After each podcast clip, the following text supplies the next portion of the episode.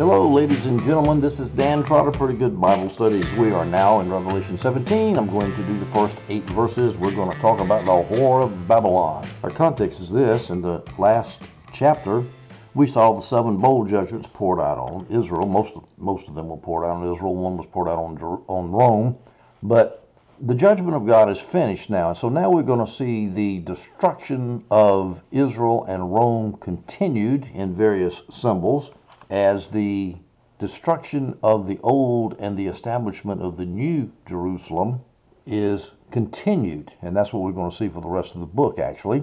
Now, who is this whore of Babylon?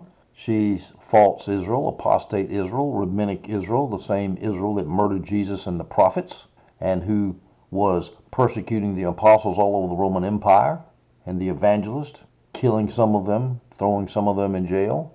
False Israel, that's who the whore of Babylon is, and I'm going to show that beyond a shadow of a doubt. In my opinion, is beyond a shadow of a doubt as we go through. Now, I will say this: a lot of people say the whore of Babylon is Rome. I'm going to show you why I don't think so. It's the beast under the whore that is the Roman Empire, and I'm going to talk about the beast a little bit in this section, but in verses 9 through 18, there's a fuller description of the sea beast that's ridden by the whore of Babylon. We'll do that next audio. So we start now in Revelation 17, verse 1. And one of the seven angels who had the seven bowls came and spoke with me, saying, Come here, I shall show you the judgment of the great harlot who sits on many waters. Now, the readers of Revelation have already been told about a harlot city. For example, in Revelation 11:8, their dead bodies will lie in the main street. That's the two witnesses will lie in the main street of the great city. Dot dot dot, where also their Lord was crucified. So the great city was Jerusalem, Revelation 14:8, and there followed another angel saying, Babylon is fallen, that great city. So there, Babylon the Great is identified as a great city and is the great in verse chapter 11 verse 8 the great city is identified as Jerusalem because that's where the Lord was crucified. And once again we see the identity in Revelation 16:19 the great city was split in three parts and the cities and the nations fell Babylon the Great. So in 1619, Revelation, Babylon the Great is called the Great City. Revelation 11:8, the great city was where the Lord was crucified. So the great city was Jerusalem, the new Babylon, apostate Jerusalem. Furthering our certainty about the identity of the great city, we can look at the phrase many waters upon which the harlot sat many waters. That comes from Jeremiah's description of Babylon in Jeremiah's chapters 50 and 51. I'll just give you one verse, Jeremiah 51:13. The KJV has this more clearly. O thou that dwellest upon many waters, abundant in treasures, thine end is come, and the measure of thy covetousness. Now, why is Babylon? Why does Jeremiah refer to the city as one that is dwelling upon many waters? Because Babylon had the river Euphrates running right through the middle of the city, and there were canals that ran into the city that ran all through the city. So Jerusalem was actually sitting on many waters. Excuse me, not Jerusalem, but the old Babylon was sitting on many waters.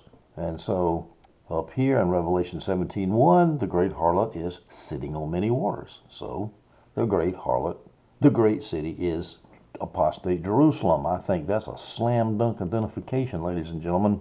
We can continue that identification by looking at Revelation 17:15. He also said to me, "The waters you saw were where the prostitute was seated are peoples, multitudes, nations, and tongues." So you see, the great prostitute is sitting on the scarlet beast, which is sitting on many waters. The great harlot doesn't sit directly on many waters. She sits on the scarlet beast, which I'll later show you is the Roman Empire, and the Roman Empire is sitting on many waters, which is every nation, people, tribe, and tongue, the Gentiles, the Gentile nations.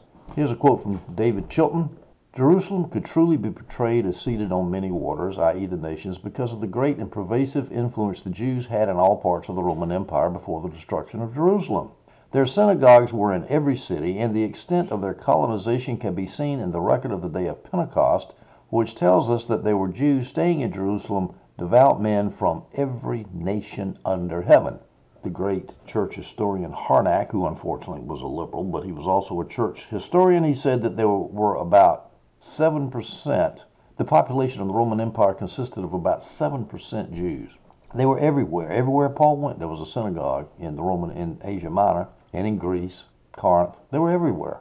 And Chilton says that's why they were seated on many waters because they were spreading their false religion all over the Roman Empire. So we go now to Revelation 17:2.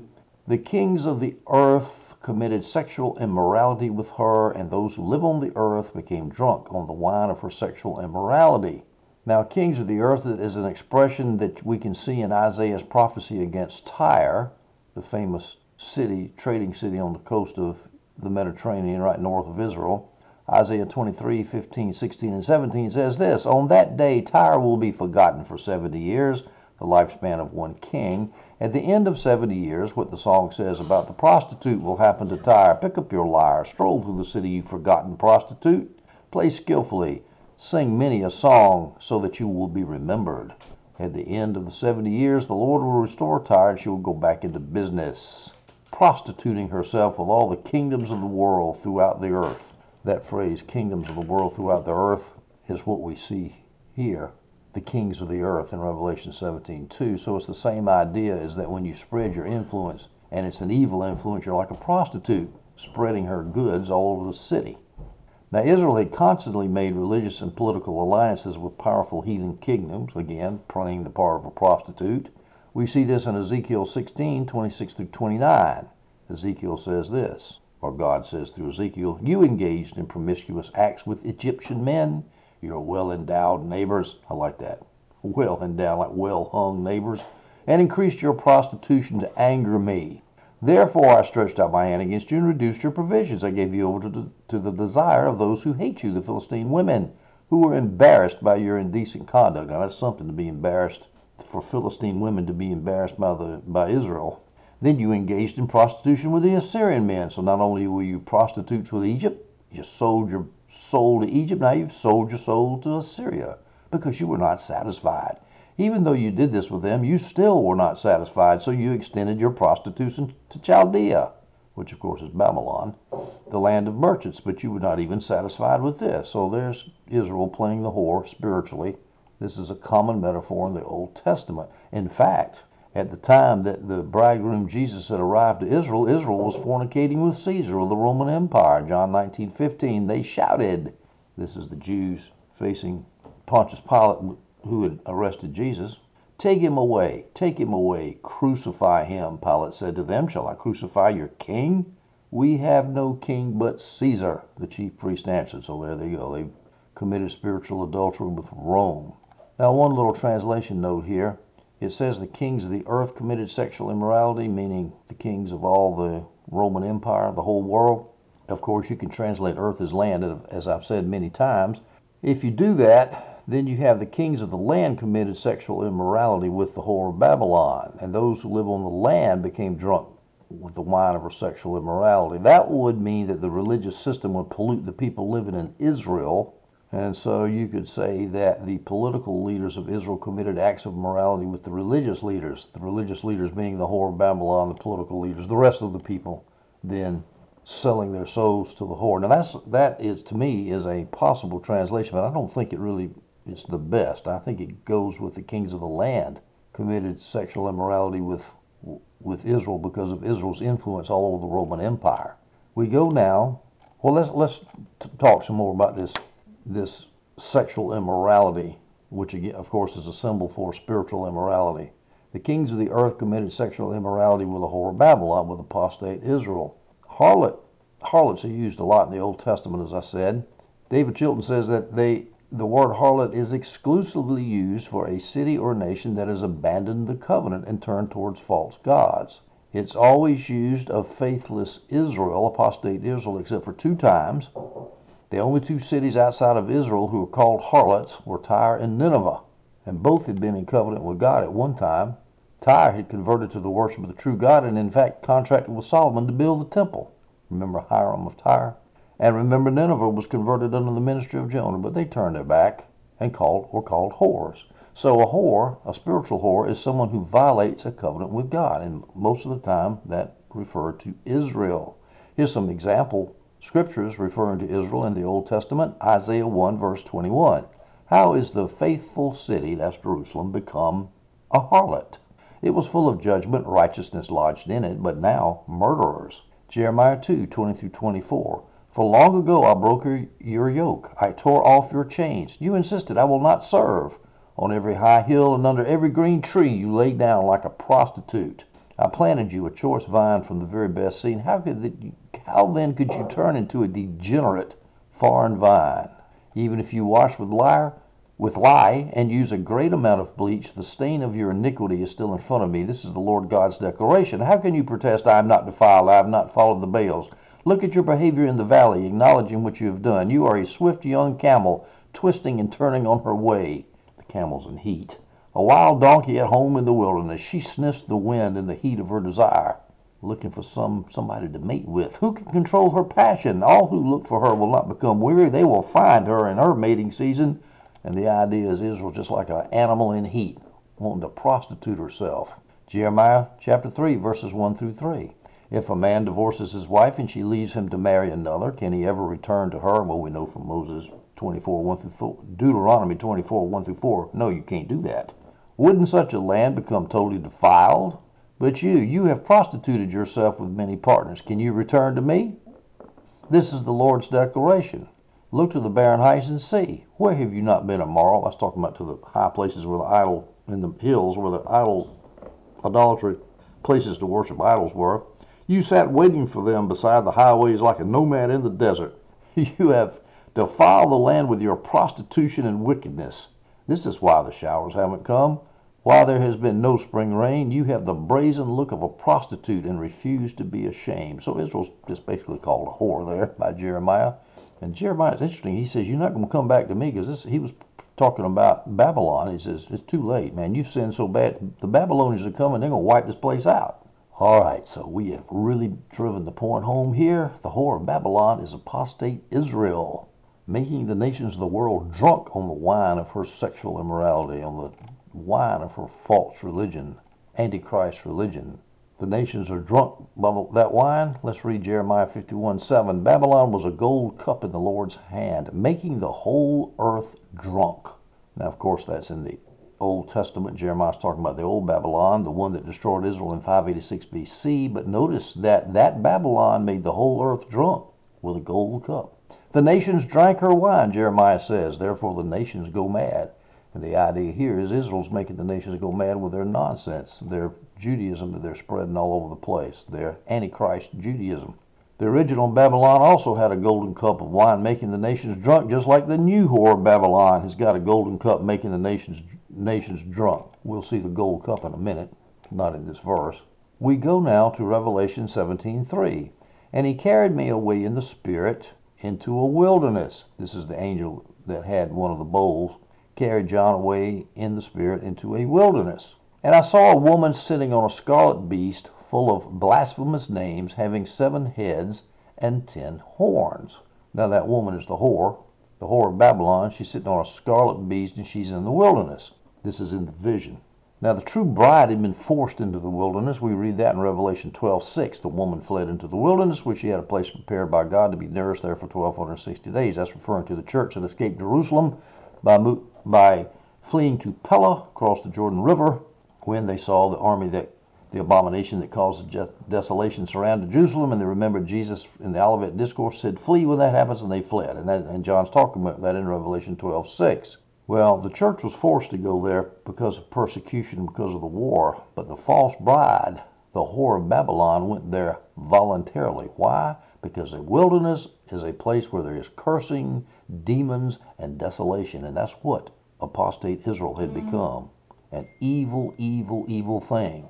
Now, this woman was sitting on a scarlet beast. Now, the fact that the harlot, the whore, is on the scarlet beast and thus separate from the scarlet beast that proves she's not the Roman Empire. We're going to see that scarlet beast is the sea beast, the Roman Empire, and this whore is on that beast, so that means she's separate from the beast. Now, some Orthodox brothers, like Jay Adams, says that the whore of Babylon is the Roman Empire. Well, how would you? And if the sea beast, the scarlet beast, is the Roman Empire, you got the Roman Empire sitting on the Roman Empire, and that doesn't make any sense to me. I can't believe that that is a, a minority Orthodox preterist view. I think it should be cashiered put away.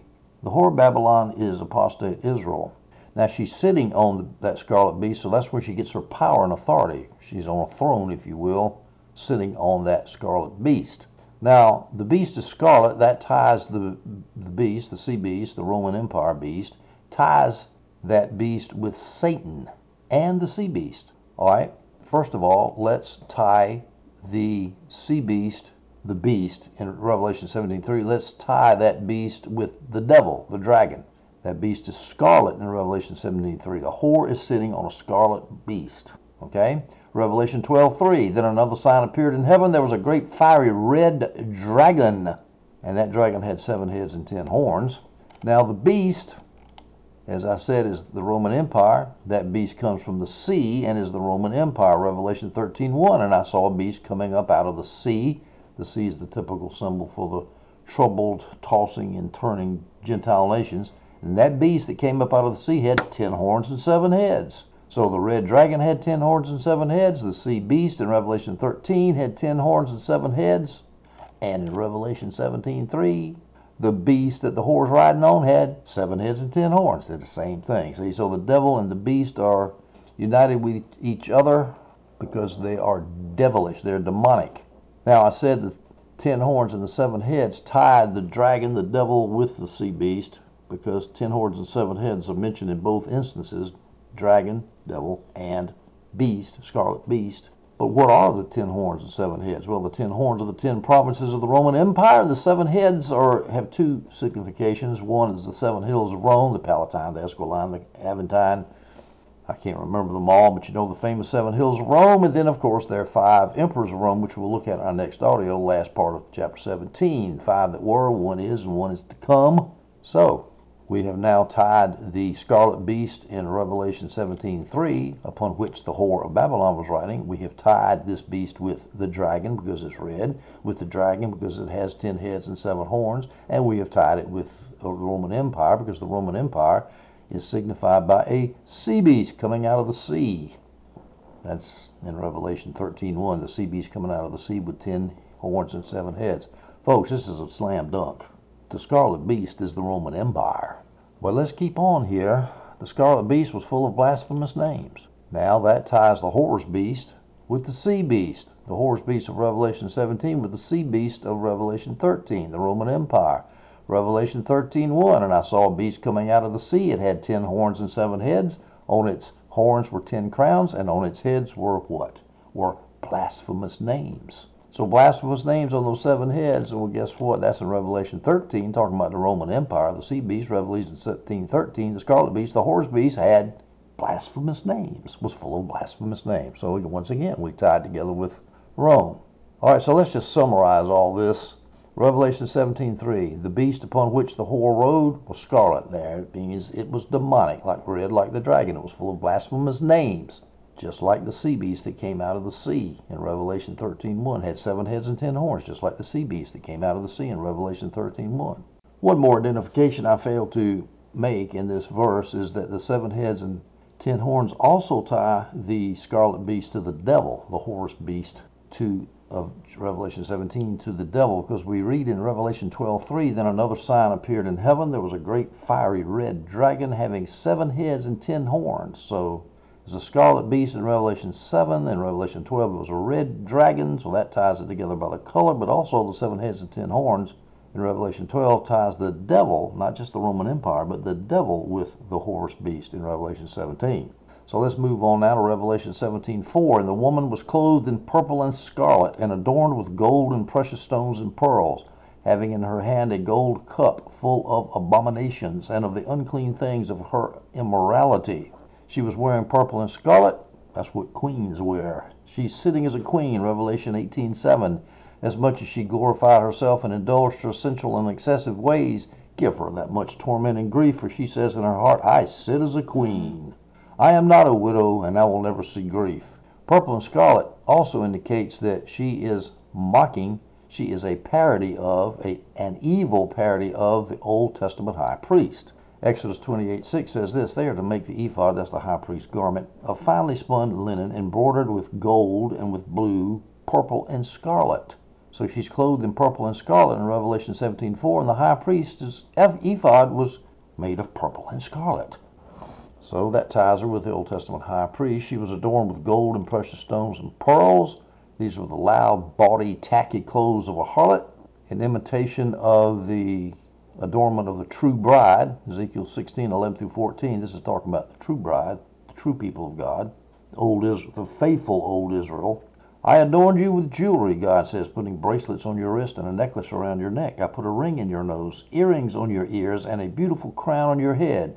So you were adorned with gold and silver, and your clothing was made of fine linen, linen, silk, and embroidered cloth. You ate fine flour, honey, and oil. You become you became extremely beautiful and attained royalty. Your fame spread among the nations because of your beauty, for it was perfect through my splendor which I had bestowed on you. But now the whore She's tacky looking. Now she's said to be holding a golden cup, having in her hand a gold cup. Originally, Babylon was described as a gold cup. Jeremiah 51 7. Babylon was a gold cup in the Lord's hand, making the whole earth drunk. The nations drank her wine. Therefore, the nations go mad. So, once again, we see the whore of Babylon being a sick parody of Old Testament Israel. This is New Testament Israel. The new Babylon, the new Israel, the apostate Israel. J. Massyngberde Ford, the famous commentator on Revelation, says that the whore of Babylon was, quote, a parody of the high priest on the Day of Atonement, wearing the vestments especially reserved for that occasion, the purple and scarlet ephod, and holding the libation offering, in other words, the wine in the cup, in the golden cup. That was the good high priest that God set up. Now here's the, the fake high priest. All right, that gold cup was full of abominations. Abominations is a typical word for idolatry, unclean food. The word is often used in connection with idolatry, with the worship of false gods. For example, in Deuteronomy 29:17, and you have seen their abominations and their idols, wood and stone, silver and gold. Ezekiel 5:11, wherefore, as I live, saith the Lord God, surely because you have defiled my sanctuary with all your detestable things and with all your abominations, talking about idolatry the abomination of desolation was the idolatrous Roman soldiers profaning the land of Israel. So her golden cup that she feeds to all the nations is said to be full of abominations and of the unclean things of her immorality. what's that referring to? The unclean things of her immorality. The blood of the saints. Revelation 17:6, which we'll get to in two verses. Then I saw that the woman was drunk with the blood of the saints and with the blood of the witness to Jesus. So she's drinking out of that gold cup the blood of the saints, and she's feeding it to other people too, spreading her pollution. When I saw her, I was greatly astonished. Now, it doesn't actually say she was feeding that cup to the other nations. That was an extrapolation on my part. But she had a gold cup full of the blood of the saints, because John tells us in verse 6. So this whore of Babylon was a pretty nasty lady. Revelation 17:5 on her forehead was written a name, a mystery, Babylon the Great, the mother of prostitutes and of the detestable things of the earth. Now, the idea of writing on a forehead was a common technique that John uses in the book of Revelation. He says that saints have a name on their forehead, and he says that followers of the beast have a name on their forehead. Let's look at the saints first, Revelation 3:12. The one who conquers I will make a pillar in the temple of my God, and he will never go out again. I will write on him the name of my God and the name of the city of my God the New Jerusalem, which comes down out of heaven from my God, my new name. Now, it doesn't say that the name was directly written on the forehead, but we can imply that. We can infer that. It's implied that the name is on the forehead.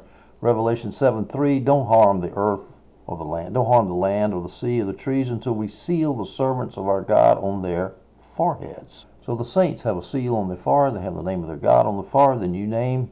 Revelation 14 1. Then I looked, and there was the Lamb standing on Mount Zion, and with him were a hundred and forty-four thousand who had his name and his father's name written on their foreheads. That's the good guys that got the names on their foreheads.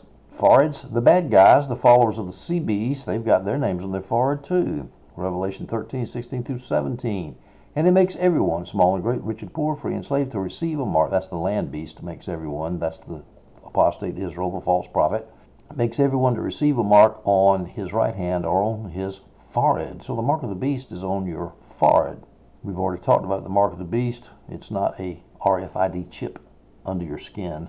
It's a symbol. It means that you belong to the Roman Empire.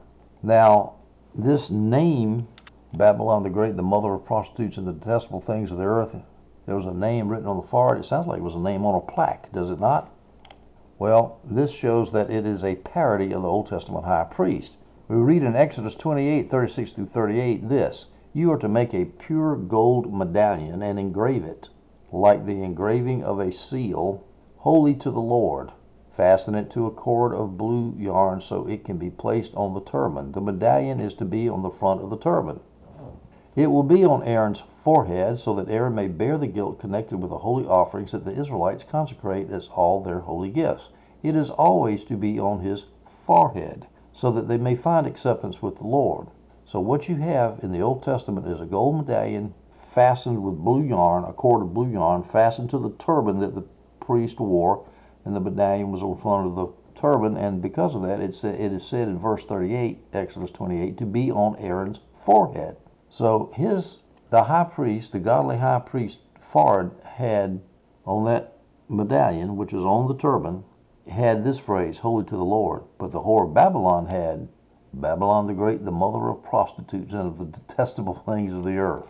J. Massingill Ford, famous commentator on Revelation, says, However, instead of the sacred name upon his brow, the priest harlot bears the name Babylon, mother of harlots and the abomination of the earth. So she makes the connection between the Old Testament priest and the sick parody of the Old Testament priest affected by the whore of Babylon.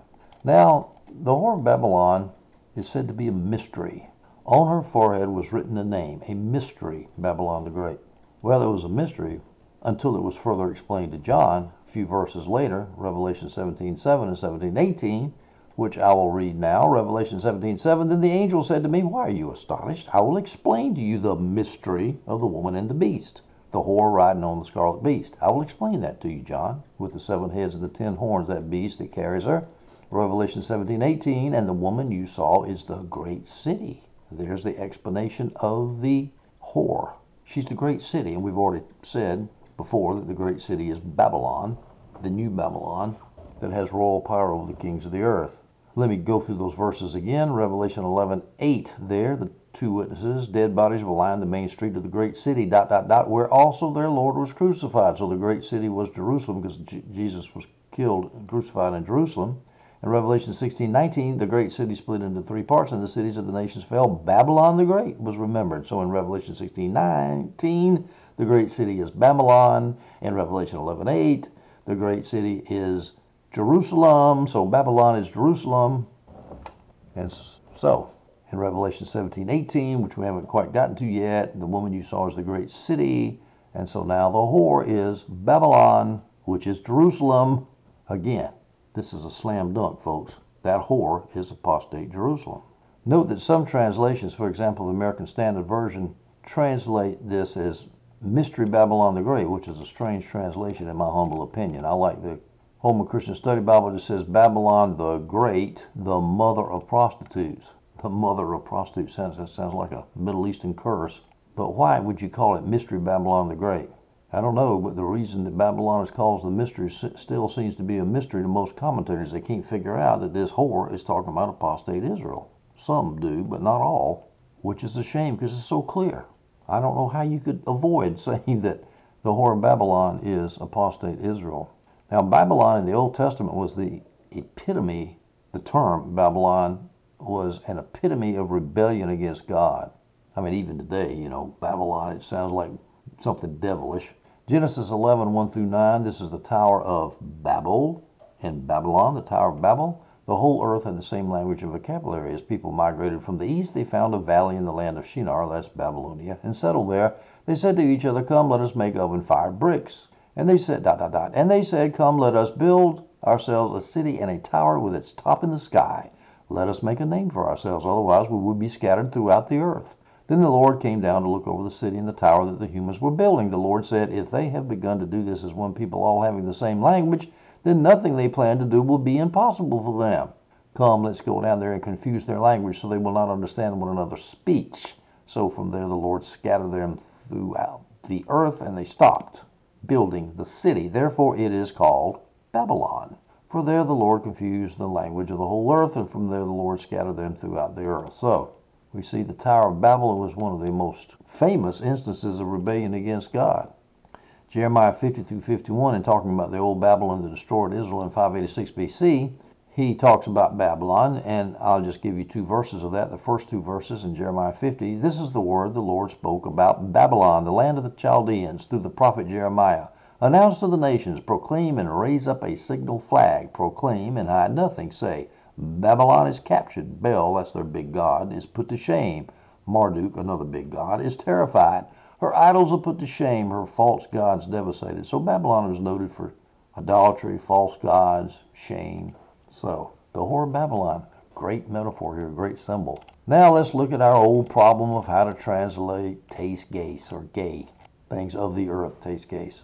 Babylon the Great, the mother of prostitutes and detestable things of the earth or detestable things of the land. Well, if you take it as earth, you're seeing the apostate Jerusalem polluting all of the Roman Empire, which I think makes sense. You got Judaism's false religion spreading all through the Roman Empire, as I've said several times. 7%, Adolf Harnack said, of the Roman Empire was Jewish. Everywhere Paul went in Acts throughout the Roman Empire, he was persecuted by Jews first before the Romans got to him. If you do want to translate it though as land, so that it would read the title on the whore's head would read Babylon the Great, the mother of prostitutes and of detestable things on the land, well then it could be since she is the whore of Babylon, and Babylon is apostate Israel, and, and she and she has a sign that says detestable things of the land, and apostate Jerusalem is thus seen to be polluting all who live on the land of Israel. So, in my opinion, that could go either way. I'm not going to stand on a hill on that one to defend it. Revelation 17:6, next verse. And I saw the woman drunk with the blood of the saints. The woman is the whore of Babylon. Drunk with the blood of the saints and with the blood of the witnesses of Jesus. And when I saw her, I wondered greatly. The blood of the saints was the wine of her abominations and unclean things of her, her immorality, the ultimate unclean food. We've already talked about that in Revelation 17:4.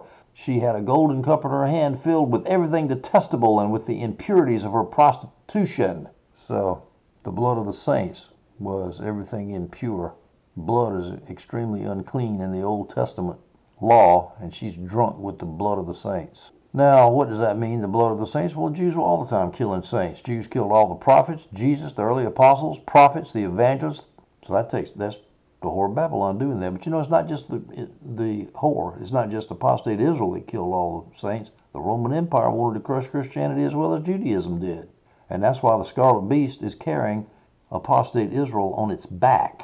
Here's a quote from Sulpicius Severus, who was a mm, let's see, late late fourth century, early fifth century French monk, a Christian monk in Aquitaine, France, writing. He's quoted in Michael Grant, The Twelve Caesars, talking about how the Romans wanted to knock out the Christians just like the Jews did. Now, this is interesting. Here's the quote Titus has said, after calling the council, Titus, of course, is the Roman general who eventually burnt Israel, Jerusalem down in August of AD 70. Titus has said, after calling a council, to have first deliberated whether he should destroy the temple, a structure of such extraordinary work. For it seemed good to some that a sacred edifice, distinguished above all human achievements, ought not to be destroyed, inasmuch as, if preserved, it would furnish an evidence of Roman moderation. But on the opposite side, others and Titus himself thought that the temple ought specially to be overthrown in order that the religion of the Jews and of the Christians might more th- be thoroughly subverted. For that these religions, although contrary to each other, had nevertheless proceeded from the same authors, that the Christians had sprung up from among the Jews, and that if the root were extirpated, the offshoot would speedily perish. So, the beast is helping out the harlot with their common goal destroy the church. Revelation 17:7, and the angel, that's the angel that had the bowl of one of the bowl of judgments, talking to John. The angel said to me, to John, Why do you wonder? I shall tell you the mystery of the woman and the beast that carries her, which has the seven heads and the ten horns. The beast does. Why do you wonder? Why do you marvel? Now, the angel is not rebuking John for not knowing, but is rebuking John for not marveling about this whore and beast. So John's marveling at the beast. All whores, and this is Chilton's point, I like this. All whores look beautiful at the point of seduction. The power and the majesty, the glory and the beauty of Rome and Jerusalem would be marvelous to behold. And I think about people look at political power or scientific advancement or technology, whatever. It's so beautiful and so attractive and so seductive, and it will kill you if you follow it. the power, the majesty, the glory, the beauty of Rome and Jerusalem would be marvelous to behold. And John said, and John is obviously marveling at this whore riding on the beast that he's watching in the wilderness. Now, earlier in Revelation 13:13, the beast was said to be fatally wounded. One of its heads appeared to be fatally wounded, but its fatal wound was healed. The whole earth was amazed. They were wondering. They were wondering. They were marveling and followed the beast. The Roman Empire, even today, is a marvelous thing. It's evil as heck. One of the satanic empires of the world, talked about in Daniel, but boy, do people love to read about it. I just listened to a whole podcast by Mike Duncan on the history of Rome, which I suggest you do too. Fantastic podcast. Everybody's always fascinated by Rome. I just heard a story on another podcast about a man who grew up to be an historian. He was four years old on a Greek island. I think it was Lesbos or somewhere in the Aegean Sea. And the Greek nationalists had decided to consolidate all the Greek islands and make a nation out of Greece. Came up to this four-year-old boy who was marveling. The soldier, the four-year-old boy was marveling at the, at the Greek soldier, and and the soldier said, "What you staring at me for, son?" And the boy said, "Because I want to see a Greek person, a Hellene." And the man said, "Well, you are a Hellene. Why should you be looking at me?" And the boy said, "I am not a Hellene. I'm not a Greek. I'm a Roman." That was 1912, a little over 100 years ago. I mean, what, what did when uh, the Roman Empire fell, the Eastern Roman Empire fell in 1453 to the Muslims? What did the Russian Orthodox Church call itself? The Third Rome. How about when the Western Empire went down in roughly 476, just about 800 AD? Charlemagne in the West, in France, in Gaul. What did he call it? What did he call his new kingdom? The Holy Roman Empire. I mean, the idea of Rome is forever and ever and ever. And so that's what John was looking at when he looked at the scarlet beast. A marvelous thing. Not to mention the fact that it was wounded in the year of four emperors and came back to life. That was a marvelous thing too. Now notice that the beast carries the whore. Revelation 17:7, I shall tell you the mystery of the woman and of the beast that carries her. The Roman Empire, the scarlet beast, carried the whore, apostate Israel. Israel couldn't do anything without being carried by Rome. I mean, who had to kill Jesus? The Jews couldn't do it. Apostate Israel couldn't do it. They got the Romans to do it because they were in evil cahoots with Rome. Revelation 17:8, and we'll finish this audio up. The beast that you saw was and is not and is about to come up out of the abyss and go to destruction. And those who dwell on the earth or the land will wonder whose name has not been written in the book of life from the foundation of the world when they see the beast that he was and is not and will come. Well, there's that, there's that interesting progression of tenses there was and is not and is about to come. Here's what it means the beast, the Roman Empire was, that's referring to the first five emperors when the Roman Empire was strong from Julius Caesar until Nero died and started the year of four emperors of chaos was and is not. The Roman Empire came close to disappearing in the year of the four emperors, 69, so is is not. And is about to come up out of the abyss, is about to come back to life again. Vespasian returned from the siege of Jerusalem in 87. He restored the empire. He became a very good emperor, actually, very competent emperor. And so the Roman Empire came back to life. Well, that's the good news for Rome, but this beast, this scarlet beast, is going to destruction because the Roman Empire was eventually destroyed by God even though it had destroyed the year of four emperors, it finally went down. The Western Roman Empire went down in about 476. Some historians say, people debate that because it was kind of a gradual decline. Now here it says, those who dwell on the earth will wonder. It's probably earth, not land, because all people in the Roman Empire would be wondering about the Roman Empire's miraculous recovery, not just Jews and Israel. So we'll say earth here. And those who dwell on the earth will wonder whose name has not been written in the book of life from the foundation of the world when they see the beast that he was and is not and will come. In other words, they'll wonder that the beast was almost destroyed in AD 69, the year of four emperors. He wasn't, and boom, all of a sudden he's back and will come, about to come up out of the abyss. Now, the abyss, of course, is the deep. It's a bad place. The sea beast is so closely tied to Satan that the beast is said to come out of the abyss where Satan is. Satan is king of the abyss, Revelation 9:11. They had as their king the angel of the abyss. His name in Hebrew is Abaddon, and in Greek he has the name Apollyon. And Abaddon means destruction. I was looking, I saw on YouTube, I was searching something about Abaddon, and, and saw some demonic woman casting curses. She says, "Oh, I found a very effective curse using Abaddon." So some people never learn. Abaddon means destruction, and the Greek word for destruction is apollyon. And Satan is the king of the abyss in Revelation 9:11. Satan killed the witnesses in Revelation 11:7, and he is said as a beast come up out of the abyss. Revelation 11:7, when they finish their testimony, that's the two witnesses, the beast that comes up out of the abyss will make war on them, conquer them, and kill them. So this is an easy symbol here. The, be- the abyss is where the devil is. And so this beast is tied to the scarlet beast because the scarlet beast comes out of the abyss too. Out of destruction and then later on into destruction. Ladies and gentlemen, I'm finished with Revelation chapter 17, verses 1 through 8. We have a pretty good description of the whore of Babylon. In our next audio, we will cover chapter 17, verses 9 through 18. We'll talk mainly about the sea beast, which is written by the whore of Babylon, that scarlet beast that was carrying the whore of Babylon. And of course, I've already told you that's talking about the Roman Empire. We'll do that next audio. I hope you enjoyed this one.